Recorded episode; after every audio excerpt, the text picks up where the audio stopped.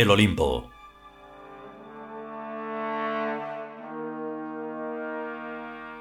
Cuadragésimo capítulo. Cuarta parte.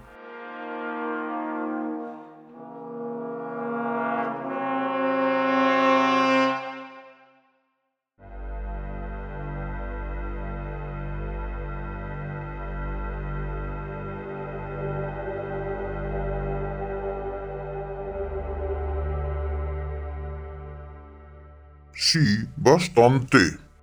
Dice Tau, que ahora es recaudador de contribuciones. El pobre trabaja hasta los sábados, dice Juno. La gente es morosa. Y no se les ocurre pagar más que los sábados, se queja Pitágoras. ¿Quién te ha visto y quién te ve?, murmura Zeus muy filosóficamente. Para eso estamos, dice Artemisa. Para las duras y para las maduras. Eso es cierto. Desde reina del Olimpo yo he sido ya de todo. Esclava, comerciante, ama de casa, hechicera y ahora arquitecto. Y quien más y quien menos ha pasado ya por todos los oficios, rangos y profesiones de la escala social humana, sin que se le caigan los anillos. Yo he sido hasta basurero. Esto nos proporciona una madurez mental y psicológica que nos hace estar de vuelta de todos los tronos y de todas las importancias. Ya veréis a Juan Carlos primero cuando reencarne en el hijo de un albañil y eche de menos el protocolo. No, lo que me voy a reír, sin malicia, porque a mí me pasó lo mismo un montón de veces y no es para contarlo, pero es gracioso. El alma recuerda siempre lo bueno, tío. Quizás no con detalles, pero sí en esencia. A quien ha sido una o más veces rey, no se le olvida ni en mil años de reencarnaciones baratas e intrascendentes. ¿No es verdad? Le queda a uno un gustillo por lo caro y por lo exquisito que no se nos borra absolutamente con nada. Como que son esencias adquiridas. El buen gusto es una esencia que solo puede adquirirse en refinados palacios, al abrigo de la palurdez humana. En su reencarnación anterior, Juan Carlos primero fue hijo de un cochero, como tantísimas otras personas, y por eso ahora le gustan tanto las motos y los coches, por la costumbre. Cuando luego sea hijo de un albañil, veréis cómo lo que le gustan son los palacios. Y seguro que se mete a escayolista, dice la diosa Juno a Horatalla. Normalmente rechazamos en las reencarnaciones sucesivas aquello que nos haya hecho sufrir y añoramos lo que nos hizo felices. Es normal, si no seríamos masocas, dice el dios Apolo a Horatalla. Yo últimamente soy aristócrata, dice Heródoto, pero sin un duro. La aristocracia dinástica sencillamente no existe. Cada hijo es un extraño que se cuela por la puerta genética de sus padres. A veces hay suerte y esos extraños llamados hijos no son malas personas. Pero nada puede garantizarlo.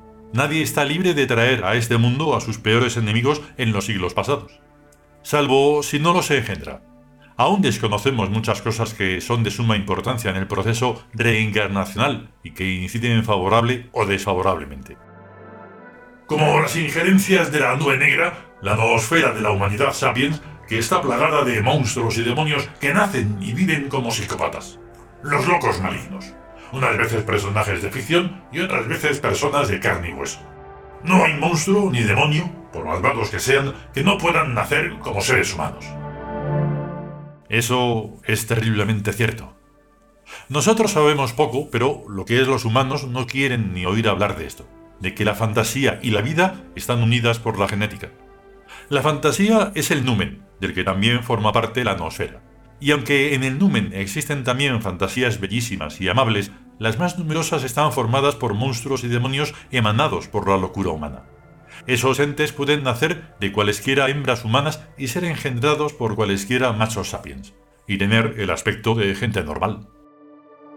No digo que todos, pero la inmensa mayoría de los seres humanos son demonios, y se comportan como tales en cuanto tienen ocasión.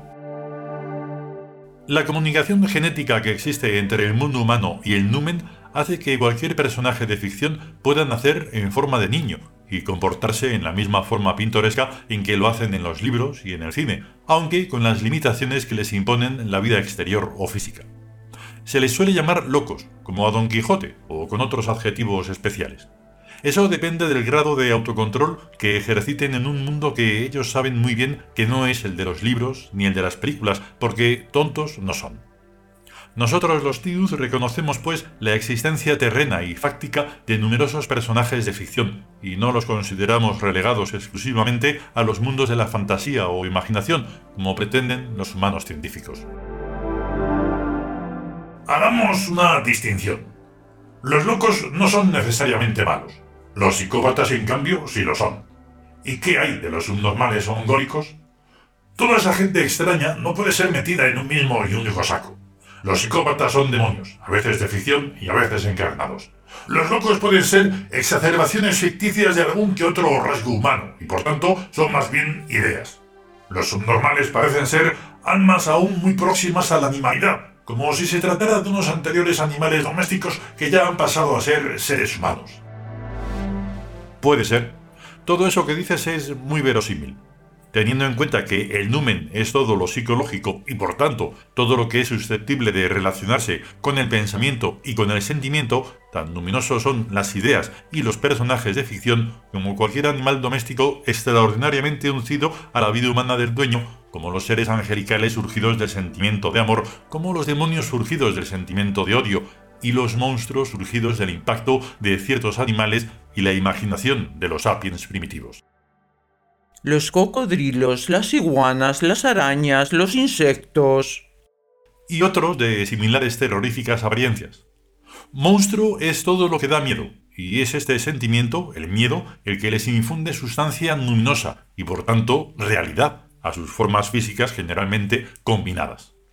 Un somero análisis de las representaciones de demonios en la Edad Media nos revela las especies animales de que están compuestos. El macho cabrío, principalmente, debido a la obscenidad que es innata en las masas epsilona sapiens, tanto más cuanto más baja es su extracción social. El gran tesoro humano son sus testículos. Por eso supervaloran o infravaloran, según los casos, todo cuanto tiene algo que ver con el sexo. Y es este el rasgo supremo que tiene que aparecer en sus fantasías, sobre todo en sus fantasías monstruosas y demoníacas.